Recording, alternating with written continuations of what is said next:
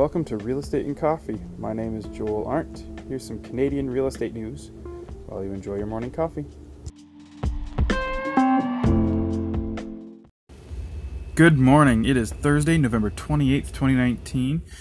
This morning we have an article about Vancouver and this new rental policies that the city council there has approved. It'd be interesting to see, uh, dive into a little bit of, about what they say can and can't happen in terms of rental properties in Vancouver. It'd also be interesting to see what kind of fallout there is over the next um, year or so with other major cities that face similar rental. Uh, hmm, you know, it can be it's being termed the affordability crisis or rental crisis. Just rental woes. There's a lot. There's a lot of demand and not a lot of supply. Vancouver has done something to meet that. So, but first we have a wealth hacker interview, just a one and a half, two minute snapshot of the life of an investor. So, we'll head into that, and then we'll take a look at our article. Let's go.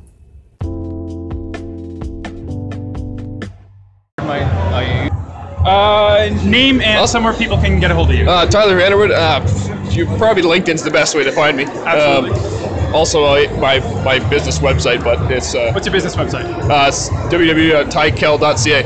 Okay. Um, what is your favorite investment strategy? Uh, so I've only got a couple properties, but I um, I bought a legal, well, not sorry, an illegal duplex actually. Uh, um, kind of like the potential in-law suite thing in Hamilton. Uh, that works really well. Cash cash flows really well. Of course, that was a few years ago, so it's it's doing quite well. Is that Um, where you want to keep going, or do you see do you see you leaning towards something else? I like the idea of getting into larger stuff, more commercial commercial side of the world, um, just because of the flexibility with tenants and stuff like that. Um, but I mean, realistically, that's a really hard game to get into. Um, you need a lot of cash up front to get into that stuff. So, um, and then of course, you know, giant high-rise stuff, which is you know, where we're all headed, right? Um, but for now, the having two units in a in a property is is the way to actually make a cash flow, right? Um, it's pretty hard when it's single single family dwelling. So, Uh, are you financially independent? no, not yet. What's Working it- there. What, what's your day to day look like to get there? Well, I run in my business now. Started about a year ago, and um, so I sell commercial doors like fire rated stuff that we actually need to make two units, which is kind of uh, ironic. that. crossover. Uh, yeah, good crossover, and um, so yeah, I'm focused on that, and then um, hoping to build that to the point where I can either sell the business or or have it run itself and turn it into a passive uh, income stream. So, a couple quick questions. Do you think you should rent or own your primary residence? I've done the math. I don't. I I understand lots of guys. I think Grant Cardone's one of them who would rent his primary residence. I think to, it's still better to own your primary residence. I don't know that um, you'd be able to rent something that you would want to live in, um, especially if you became a became a millionaire. You would probably want to um, own something. You could own it cheaper than you can you can rent something like that caliber. So that's a problem. If if you are living in uh, something with more than one unit, then it definitely I would I would uh, I would own it. Then you could uh, Own men, yeah, absolutely. Uh, cash flow or appreciation? Uh, cash flow, uh, hundred percent every day. Make make money every day, so you have something to invest. Yeah, Like, Thank you, Tyler. yeah, no problem. Awesome. Vancouver approves new rental housing policy amid city's housing crisis. Vancouver City Council has approved a new rental housing policy that will allow apartments on side streets, permit the creation of rental only zoning for some commercial areas, and speed up the process for approving projects on main streets. Mayor Kennedy Stewart and some housing advocates said the approval was a sign that the city, in, the city council, and many residents, even those in areas that have traditionally been dubious about anything but single detached houses, are accepting that Vancouver needs to take a different approach to solving the city's housing crisis. What struck me was how homeowners from the west side were saying, Uncle, we've had enough. We need densification, Mr. Stewart said. The rental housing policy was passed in a vote Tuesday night after 12 hours of debate. The city's main developer association said one major flaw with the new policy was that it was changed in a late amendment Tuesday to impose new restrictions on developing rentals among, along main streets, even while allowing allowing them to go up to six stories instead of four without having to go through a lengthy public hearing process. Very concerned they made the change against recommendations of staff, said Anne McMullin, Chief Executive Officer of the Urban Land Institute.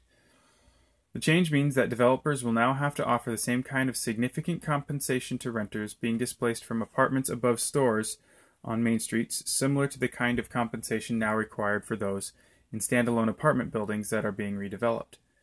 In a letter sent to Council in May, Ms. McMullin said the move being considered and eventually rejected during early consultation would be unprecedented in its impact. She said it would change the rules midstream on several projects, essentially changing the zoning in a way that reduces the overall value of the land and creates significant new financial barriers to developing rentals on those kind of sites. But the mayor emphasized that the city's proposed new policy, which still needs to get approval after a public hearing process for some parts, will eliminate up to two years of wait time for development applications. That should help encourage such applications, he said.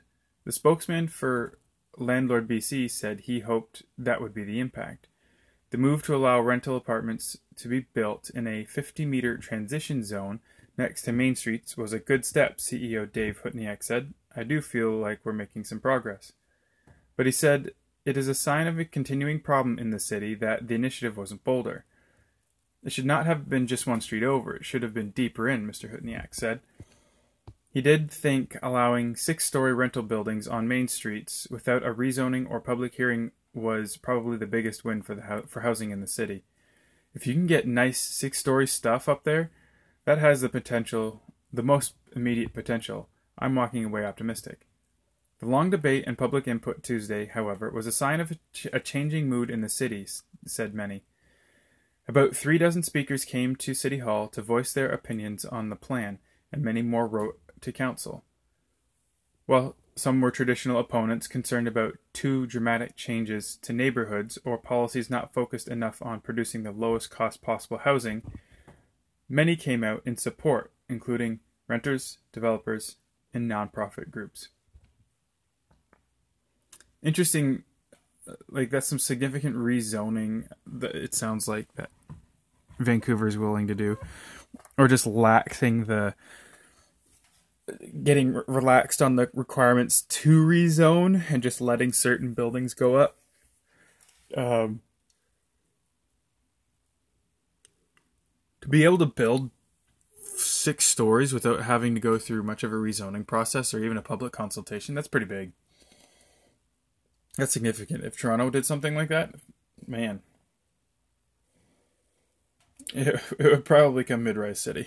really, I don't even know what their, I don't even know what Toronto's policy is in regards to like four-story buildings. It'd be interesting to see to take a look at. If you are someone who is involved with Toronto's development, if you have experience developing mid-rise apartment buildings, purpose-built rentals uh, up to four stories in Toronto, I'd love to hear from you. If you are part of Toronto's planning committee committee and you want to talk about why Toronto hasn't changed much in terms of allowing rental housing in the city over the last 10 years love to hear from you love to take get your side of the story if uh, you invest in Vancouver and see this as an opportunity to develop uh, for development there, I'd love to hear from you as well. Email me, recoffee at joelarndt.ca so that's R E Coffee at J O E L A R N D. Let me know what you think. If you have someone, uh, you know, if you know someone who lives in Vancouver and is going to be affected by this, if you know someone who's been following this particular uh, policy fairly closely, I'd love uh, share this episode with them. I'd love to hear from them as well. Thank you for taking time out of your day to listen to Real Estate and Coffee. You can subscribe to Real Estate and Coffee on any podcasting platform, whichever one you're listening to now. If you would, take the time to go over to Apple Podcasts, leave a five star rating, and if you have some feedback, you can also leave a review. I'll definitely be reading through them. And thank you again for making time in your day for real estate and coffee. It's Thursday. Enjoy your day.